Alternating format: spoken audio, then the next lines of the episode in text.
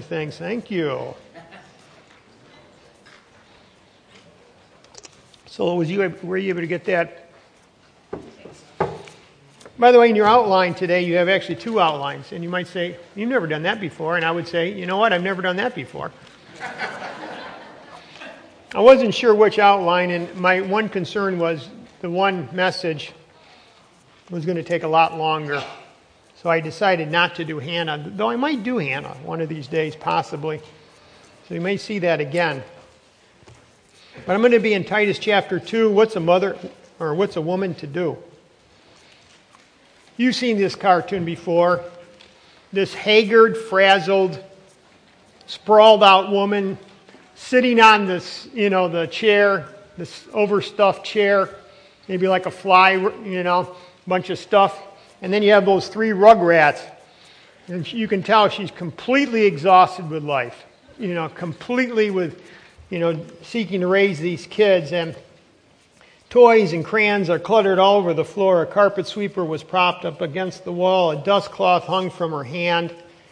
As her husband comes prancing in from work, briefcase in hand, and he gave her a quizzical look and said, Exhausted? She said, This is what she said I'll, I'll be glad when the kids are grown up so I have time to be a good parent. Well, we, you got to have time to be a good parent right now, right? You can't wait.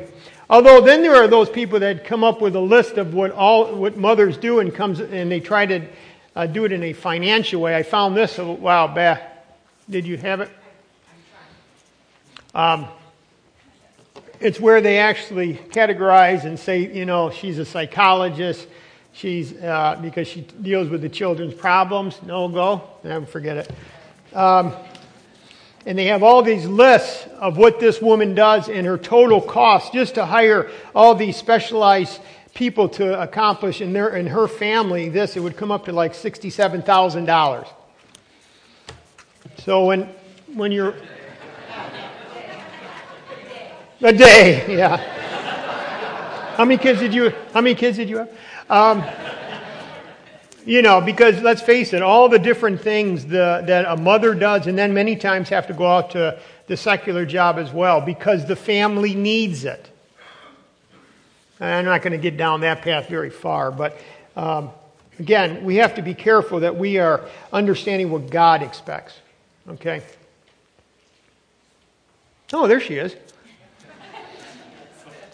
You know, let's face it, day, daycare teacher, uh, $3,700, chief ex- executive officer, officer, psychologist, cook, $5,600, housekeeper, $4,000. Is that all it's worth, $4,000? Laundry operator, communicator operator, facilities manager, janitor, van driver, 4000 I mean, look at how these cost 60, $66,979. Throwing some change.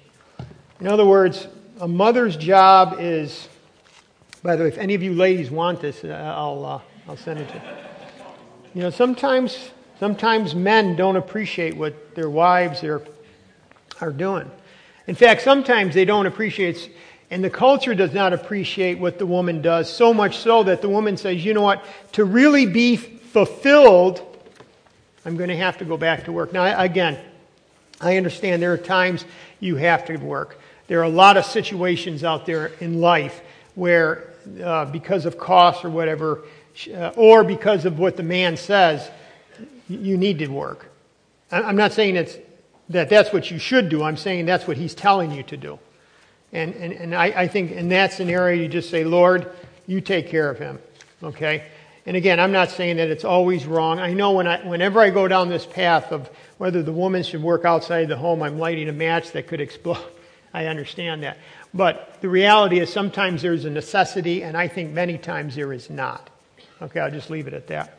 But let's, let's see what, without being too hyper and without having hurt feelings or anything like that, let's just see what God says in Titus. That's all I'm trying to. And, and, and by the way, I, the whole message is not this that you need to go to uh, stay home. That is not the message of the day. All I'm really trying to do today is look at Titus and say, what does God expect of women? Whether you're older a woman or a younger woman. What does God expect? And again, it doesn't have to do with whether you work outside the home or not. Uh, get that out of your mind. Uh, as soon as I say that, sometimes a woman that's sitting in the congregation is immediately focused in on that, and they don't hear another word I say for the rest of the sermon. And that's too bad because that's not what I'm even talking about. I just want to look at Titus chapter 2 and say, you know, what does God expect of older women and younger women? Older mothers and younger mothers. What does God expect from you? Well, let me give you an overview. Ephesians 6, verse 2 says, Honor your father and mother, which is the first commandment with a promise. There's a promise that's hooked to that, that it may be well with you and that you may live long on the earth. There's a promise connected. And the word honor means to value, okay? To value, to place uh, a high worth on this person. We should create a high, uh, there should be a high worth as I think of my own mother and my own father. And I've told you many stories of recent how in my, in my older days I've valued them much more than my younger days. We have to do that. But then let's go into four things that should mark her. And we, we get very quickly into the text. In verse 2, well, let's, let, us let us just read chapter 2, verses 2 to Let's see here, 2 to 5. But as for you, so this is Titus 2, chapter. Titus chapter 2, verses 1 to 5. But as for you, speak the things which are proper for sound doctrine, that the older men, again, he's talking about men here, be sober, reverence, uh, temperate, sound in faith, in, in love, in patience. So now, and now we've got the guy out of the way. He's going to bring up the younger man in verse 6, but but all we really want to focus in on now is verse 2, or excuse me, verse 3. That the older women, likewise, that they be reverent in behavior, number one, not slanderers, number two, number three, not given to much wine, and then finally, teachers of good things. That they, that they admonish the younger women. See, now we've gone from the older woman in verse 3 to verse 4, the younger woman, that they might love their husbands, to their own, and to love their children, to be discreet, chaste, homemakers, good, obedient to their own husbands, that the word of God may not be blasphemed. Do you see how it, the, the passage breaks up kind of in somewhat sense odd? He first of all says the old men, then the older women, then the younger women, and then the younger man in verse 6. But in, in what, what, he's, uh, what Paul is talking to uh, Titus about is listen, this is what God expects of you. This is what God expects of each, each one of you. You find yourself here. You find yourself here. Are you an older man, a younger man, an older woman, a younger woman? And are you doing your responsibilities? No, you don't understand. I'm retired. It has nothing to do. That's cultural. Are you doing what God wants you to do? Well, you don't understand my parents. No, no, no, no. This is what God is saying. Uh, I'm too busy. Don't you understand how? No, no. This is what God expects. And this is what you stand before one, one of the things you will be judged by. See, we need to know what God expects and then, again, uh, follow it because God is going to be judging us, evaluate, evaluating us based on this.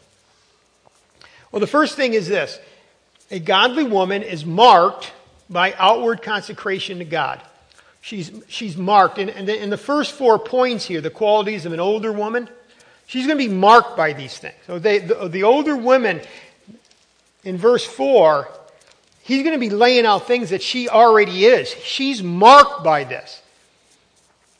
I find it interesting that she's marked by it. In other words, she has won a hearing. She is marked by outward consecration. She's, what does it say? Reverent in behavior reverent in behavior. She's consecrated, sacred, holy. She's one of the, as, um, as the uh, Bible says in other passages, uh, she's one of the holy women. Okay, she's, she's priest like. Now, again, she, the Bible does not say that she's perfect. It, she, but it does say that she's available. Okay? As you're, as you're reading this passage, you're going to come up and say, well, that's not me. I'm not that perfect. No, the Bible's not saying perfect, but the Bible is saying that she's available. This is how the Bible paints this older woman. I want to be on your team, Lord. And I want to pass the baton, Lord. And I want to search out for the younger women, Lord, and train them because I know that's what's on your heart, Lord. Okay? That, that's what I'm saying. So there's an availability. There's an availability. He's not, he's not after your ability, he's, he's after your availability. Are you willing to change? Are you willing to do what God wants you to do here? Another passage you might want to write down 1 Timothy chapter 2, uh, verses 9 and 10. It says this I want women to adorn themselves with proper clothing. And, and then you say, well, Paul, what's the proper clothing?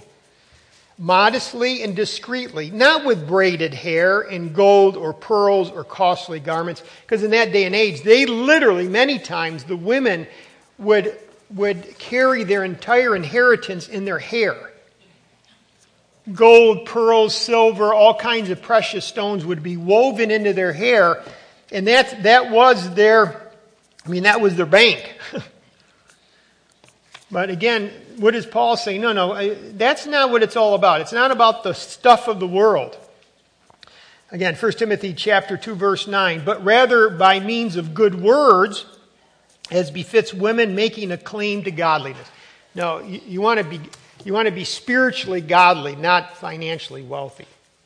That's that's the that's the issue. So she is marked by outward consecration to God. It's not about the what you have, it's who you are. I remember a story with Lorne Sanny. She, I think he was the founder of Navigators, a, a Christian organization, very famous Christian organization. He is, he, he is being as well. But this is what he once wrote of his mother. Quote, My mother gave birth to me in a frontier house on a Midwestern prairie. On the kitchen counter, she placed a list of the ingredients necessary for my formula. At the top of the list was this quote unquote prayer. And that remained at the top of her list for me throughout her life. I have her to thank for firmly establishing my spiritual roots. End quote.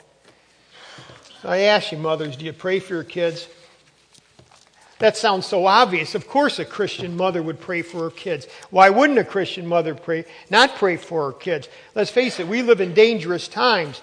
Uh, Satan is out there, the world and the flesh, and many are going down. Of course, Christian mothers pray for their kids. Do you? Because a lot of times I think we, the obvious we don't. The obvious we don't. I, I hope you do. I hope, men, I trust that you're praying for your, your children. There's a, it's a hard world, right? Spiritually. I trust that you're praying for your children. Maybe you're a young father. Man, we had some young men and some young women up here holding babies. And let me tell you, they're going to be up and out of that house very quickly. Amen? They will. You'll be bringing them down that aisle with a lot of tears in your eyes. And then you'll look back and you say, man, I hope I did it all right. And, and, then I, and then I remember me thinking to myself, saying, you know what? I'm not God, but I can continue to pray right? You just got to keep praying, praying, praying. I love this story, and I think I've told it to you many times, actually. Uh, an American was traveling in India. He met this elderly lady, and, and uh, this white haired woman had unusual dignity. Just, there was a, it was like a magnet. He was just like drawn to her. And he said, he said to this older woman, Believe me, you are truly beautiful. And it wasn't inappropriate. And, and she said, You know, I should be uh, beautiful. I have had the opportunity to walk with Jesus Christ for 74 years. Do you understand the beauty I'm talking about there? We're not talking about uh, sizes. We're talking about a woman who walked with Jesus. Many of you are like that. I'm not talking about your outward, I'm talking about your spiritual beauty, whether you're a man or a woman. See, it's her holy character. That's the first thing that this woman is marked by in Titus chapter 2, verse 3. Reverent in behavior. Beautiful. How about number two? She is marked, again, identified, flagged, as it were. You look at this woman, she is marked by edifying speech. Again, uh, I think the New American says, not malicious gossips, not a slanderer the word is diab- di- diabolos. Get our word Satan or devil. In other words, she, she doesn't go down the path of Satan. She doesn't play into Satan's ways. Many women do. they do it through gossip. That's how uh, Satan gets many women. Gossip. I like what MacArthur, he, he said it this way Men tend to be rough or violent in their actions. Women have a tendency to be rough or violent in their words. In their words. See, they don't get you with their throwing their fists, they get you with the words they say. And sometimes bind the guy right up, doesn't know what to say, and then he gets frustrated, and then a lot more happens. This idea of chatter, just unwholesome words. In fact, Ephesians 4:29 says, "Let no word proceed out of your mouth." But what is good, catch this, what is good, this is to everyone, but especially to, in this context, women, but what is good for edification. See, are you one that slanders? Are you critical? Do you propagate ungodliness with your words? Are you a gossip? Let me give you a, a question and then answer it a little bit. When does talk, when does gossip, or when does talk, when does just plain talk move into the area of gossip? Okay, that's the question. When does regular talk, if, if, if, if speaking is so at times destructive, when does speaking move into gossip? Four things. When you are unwilling to be quoted. Did I give these in your outline? I can't remember if I. Oh. When you're unwilling to be quoted. Sometimes people talk and they're talking, talking, talking. I, I like to once in a while say this uh, Can I quote you and can I tell this person this? Because if, if, if you're willing to say it, are, are you willing to hear it from someone else's mouth? Are you willing to be quoted? If you have not or unwilling to say to the person's face what you said to that other person, then you shouldn't say it, right? If you're saying, no, no, no, I don't want them to hear it. That's what we call a whisperer. Proverbs 16 28, if you want to write a verse down. Number two, when the person, this is the second, when, when talk is wrong because it's moved into gossip, when, a, when the person being talked about finds out and is unduly wounded. Well, why don't you want them to hear it? Because they'll be wounded. They'll be hurt to think that I said that about them. Well, but Proverbs 26, 22 says, The words of a talebearer are like tasty trifles, and they go down into the innermost body. Tasty trifles are the, a lot of times, like at a wedding. Oh, I love the, what is that? What is that stuff that you get at a wedding? It's very, very sweet, and they cut it in pieces, and it's found in the Middle East. Ah. But baklava, tasty trifles, they go into the innermost body. But, but again, when the person being talked about, in other words, you, you eat that and then you get sick. By the way, do you ever have that experience? No, I have. You know, eat too much sugar. Okay. Anyways, sometimes I pig out. No, I don't anymore. God is. Number three, it becomes wrong, it becomes gossip when there is greater, not less strife after sharing it that the strife has actually gotten worse, not better. Well, I just want to tell you this to re- resolve the uh, strife. No, it actually gets worse. Proverbs 26, verse 20. 26, 20. Where there is no wood, now think about this, where there is no wood, the fire goes out. Boy, this has been a great year, hasn't it? As far as burning wood, because we didn't need to that much because it was such a warm winter and stuff. But when the wood, when there is no wood, the fire goes out. When the wood, and where there is no talebearer, no whisperer, strife ceases. You get rid of the whisperer, and the strife will cease. And then finally, when it separates friends, that's when it's wrong. When talk becomes gossip, is when it actually separates friends. Again, Proverbs 16:28, and a whisperer separates the best of friends. You can have two really good friends, but if you get a whisper in the mix of those two individuals or four individuals, they will actually separate the best of friends.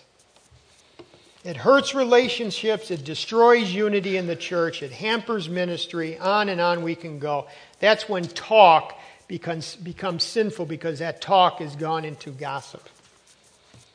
So we, we got to guard our tongue. Now, what, why am I saying all this? Because a godly woman is not a slanderer. She doesn't have malicious gossip. She is able, a, a godly woman is able to control her tongue. She has over time learned that what you say can be very, very hurtful, very, very destructive. So that's the second quality, the second mark of a, of a godly woman. So the first one is consecration to God, the second one is edifying speech. How about number three? Not given to much wine. Now that sounds kind of odd in the mix of here. Not a slanderer, not given to much wine. Like, what is he getting at? Well, I, I think what he's really getting at is she is marked by self control. By self control. In other words, she's not enslaved. the word given, dulio, not in bondage. She's not in bondage. A lot of people can be in bondage to a lot of things. But here's a woman who is not in bondage.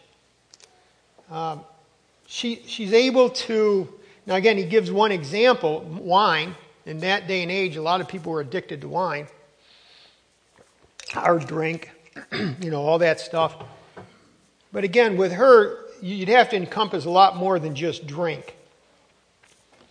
She's not enslaved to, let's say, money. See, Corinthians 6 says this All things are lawful for me, but I will not be mastered by anything. I'm not going to be mastered by anything. A godly woman who is one who has not been mastered by anything. And God, over time, has nurtured in her soul a love for God to such a degree that she's not enslaved to anything.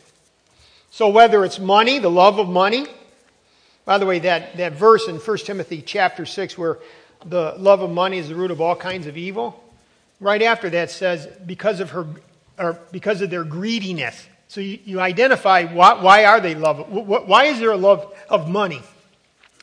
There's a love of money because in the heart there's a greediness for more. I always want more, more, more, more. That's what's driving the wagon there. Uh, love of money. John 12 talks about the love of approval of man.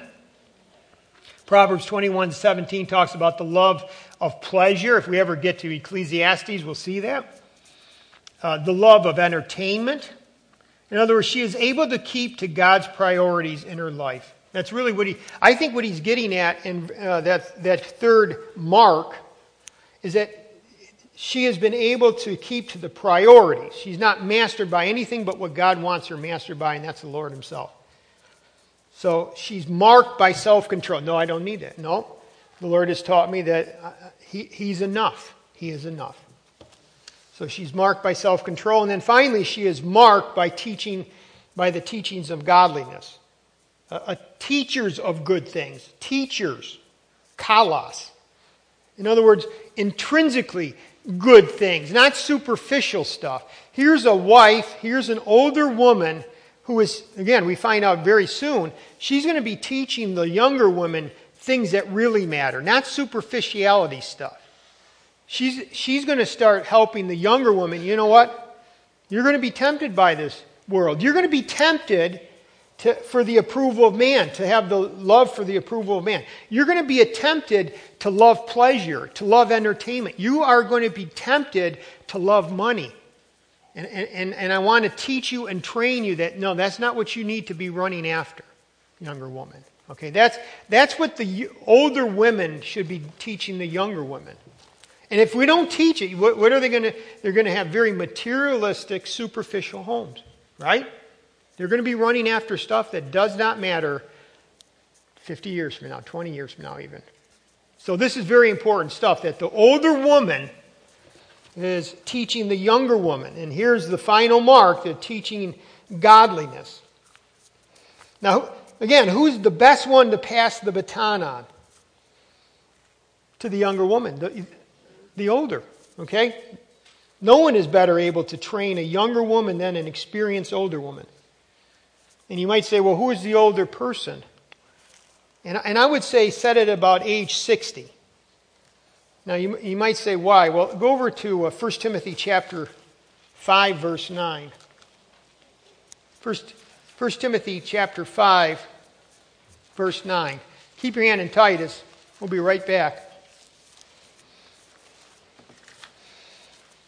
1 Timothy 5, verse 9. Do not let a widow, here's a widow, under 60 years old be taken into the number. Did I say that correctly? Okay, I want to make sure I was. All right, so let's make sure that a widow under 60 years old be taken. Let's do not let a widow under 60 years old be taken into the number, and not unless she has been the wife of one man. So, for Paul, it seems that at that point, this woman is kind of entering the old stage, the elderly stage. Boy, does that sound bad? No, I, am just trying to say there seems to be a distinction. Yeah, well, no, because you see, we, what you're trying, yeah, what you're trying to do is, you know, what does it mean by older woman? Well, let's just kind of peg it. You know, up to maybe 40 and raising children between 20 and 60 years old. A woman under 60 could be considered young in the biblical sense. So, and, and, and they're supposed to be teaching, teaching, teaching. Verse 4 that they admonish the younger women. Now, notice the seven things, and we'll just hit these very quickly. Now, the reason this is so important is, is our culture, feminism, says exactly the opposite of what they ought to be taught. See, this is not, you're not going to hear this in our culture. You are not going to hear this in our culture. Women today are encouraged to love whomever they want, to farm out their children to someone else's care and influence, and not to worry about being sensible or pure, but to do whatever pleases them in fulfilling what? Their desires.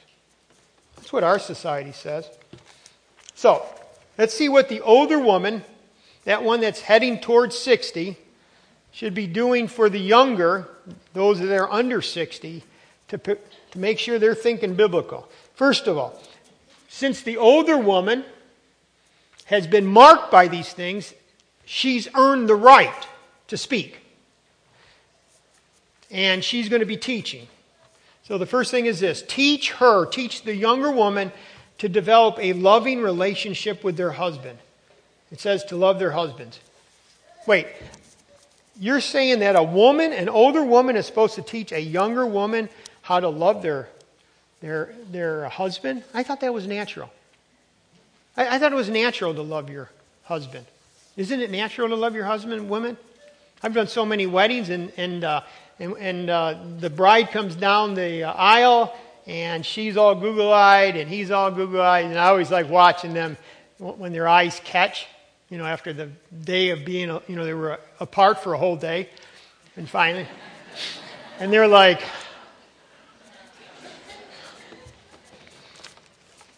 and yet it, is, it says that you are to teach her to love their husbands. By the way, this is not agape, this is flat, oh, this is friendship.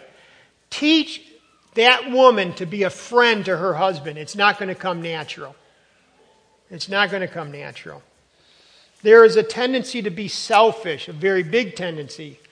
A, a, big tendency to do it their own way, and a big tendency to ditch the whole thing if it, if it doesn't turn out the way she wants it or he wants it. So, Paul says to uh, Titus, make sure that you teach her to develop a loving relationship with that man. Okay? A practical, emotional love for that person. Teach the younger to develop and nurture a true friendship with her husband. By the way, you can, you know, my wife and I, um, she can develop a lot of friendships, and she ought to.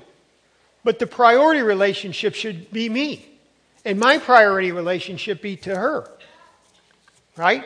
It shouldn't be to, to her children or whoever else. By the way, that's why I'm so, quite often, so against Facebook. Because sometimes I'm thinking to myself, there are men and women almost being hooked, line, and sinker, right? They're being hooked like a fish and brought in for the slaughter because that person is showing undue. Um, what's that? Yeah, attention to the other person that's not their husband or wife. Okay? You know what I'm getting at. How about number two? Teach her how, this is an older woman, should teach her how to develop a loving relationship with her children, to love their children. Phileo teknon. Uh, develop, learn how to develop a true friendship with your child. Not child centered. Too many, too much child centeredness in homes. This is learning how to be a true friend. A true friend, by the way, is able to admonish and encourage and exhort someone else and they not get hurt. That's what true friends can do. A true friend can come to another friend and say, you know what, let me help you out in this area. And, and if we're true friends, I should be able to speak openly to you. And you should be willing to say yes. Tell me, tell me what you see in my life.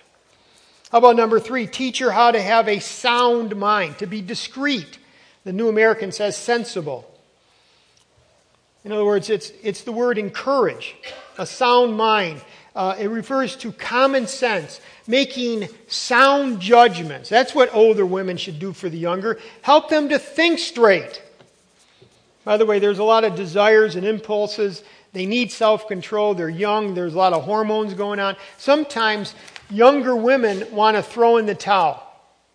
You know, they've been, yeah, they've been married now for six, eight, ten years, had a few kids. It's gotten a little hard, and, and their, their thinking's gotten kind of messed up. And all of a sudden, they're talking about, you know, I don't know if it's worth it. Wait, we got to have the older woman come along and say, you know, honey, I understand where you are because I was there.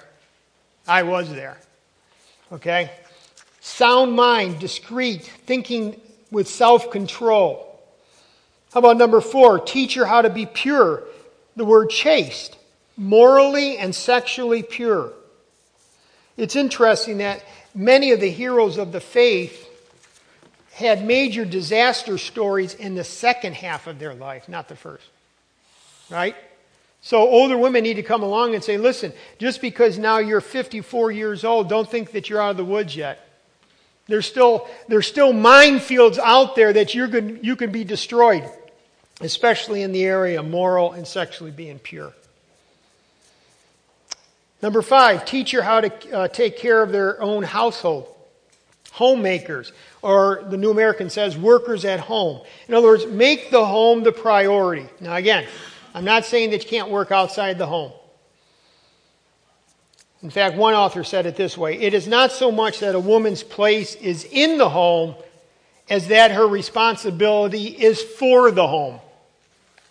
It's not so much that she's in the home, it's that her major responsibility is for the home. And if a woman can take that responsibility and say, I can do that plus, well, then it's between her and God. It's not between her and me or her and the elders between her and God. So it's not so much that a woman's place is in the home as that her responsibility is for the home.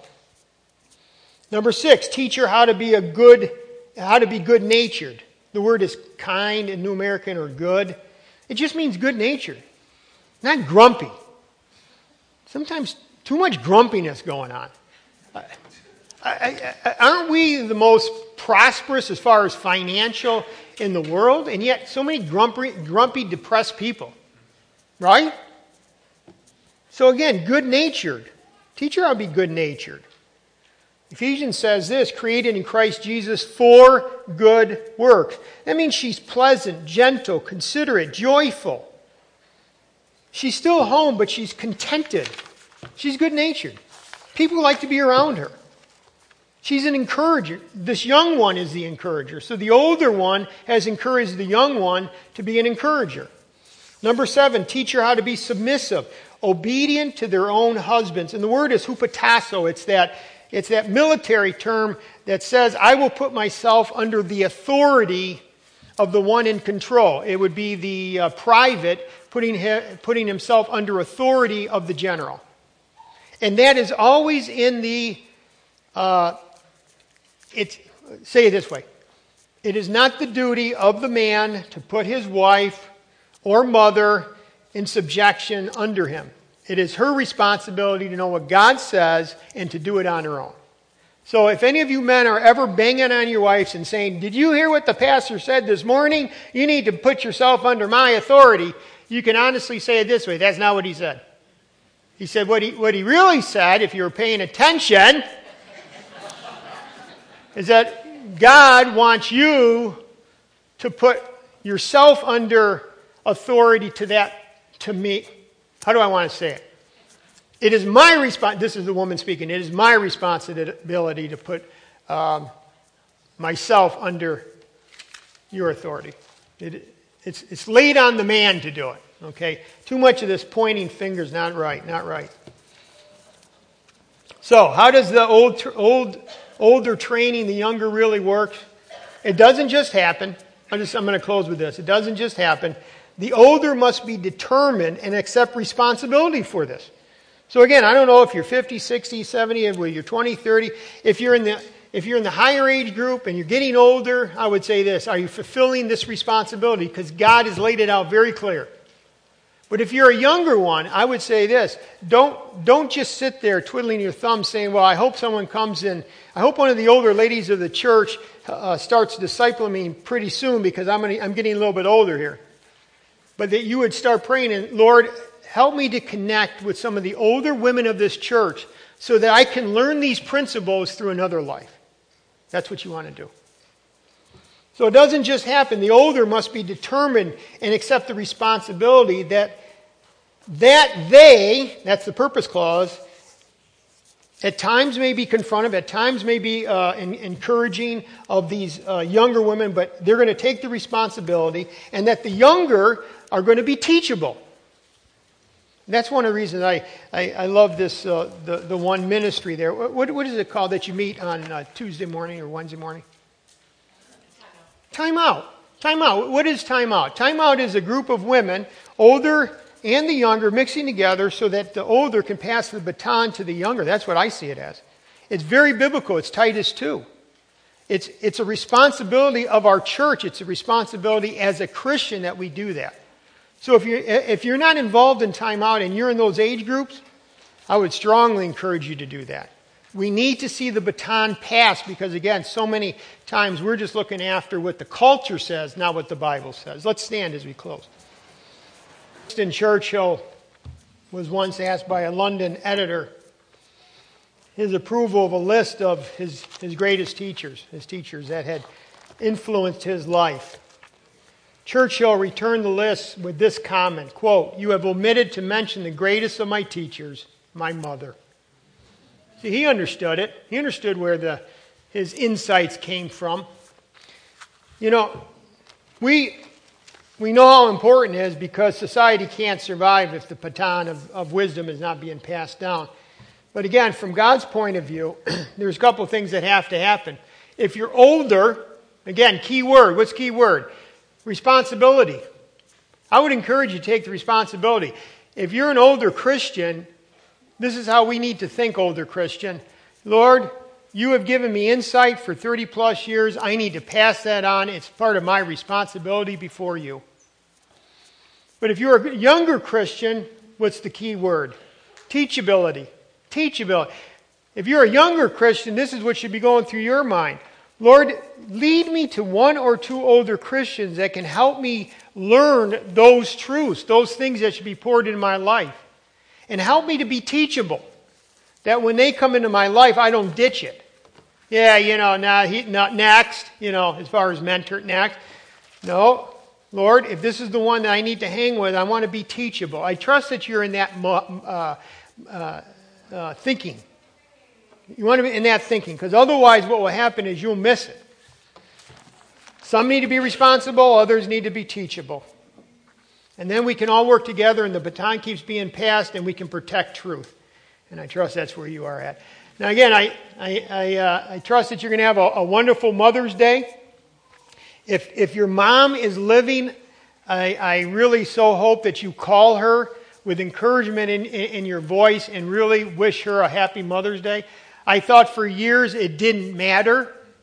That is uh, not true. Okay? I'll leave it at that. That is not true. You need to call your mother. So I, I, trust that you will do that and honor Christ in the process. Let's pray. Father, again, we thank you for your word. And we pray that we might honor our fathers and mothers. Uh, Father, I pray that we will be passing the baton on of truth and that you might make this church your church strong because this truth is being passed on to the next generation. And we ask that we would do this for your purposes and for your glory. In Christ's name, amen.